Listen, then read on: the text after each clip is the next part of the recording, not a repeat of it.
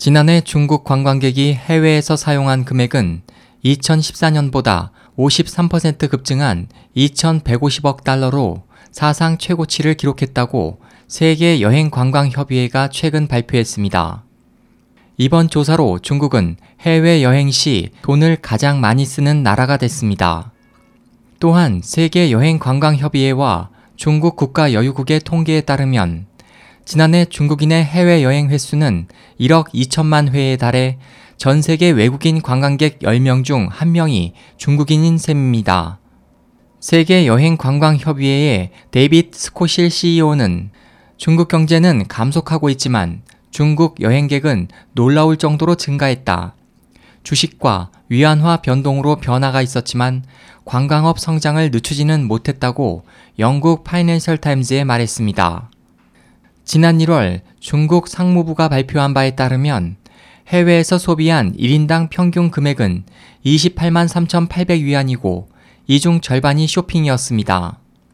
중국인들의 첫 해외여행은 가까운 한국과 일본, 태국, 베트남, 호주 등이지만 그 이후에는 영국, 독일, 아이슬란드 등 유럽 지역이 인기를 모으고 있는 것으로 나타났습니다. 또 첫 해외여행에서 중장년층의 단체 여행을 좋아하지만 인터넷으로 정보를 수집할 수 있는 젊은 층은 개인 여행을 선호합니다. 지난 10일 국제조사기관 유로모니터 인터내셔널의 발표에 따르면 중국인의 해외여행 증가는 여행 대상국에 따라 달라지며 비자 면제, 은련 카드 등 중국 기업의 신용카드 취급 점포 수와 ATM 비치 여부, 중국어로 응대할 수 있는 점원 배치 등이 여행지 결정에 주요한 역할을 합니다. 한편 홍콩, 대만에서는 중국인 관광객이 감소했습니다.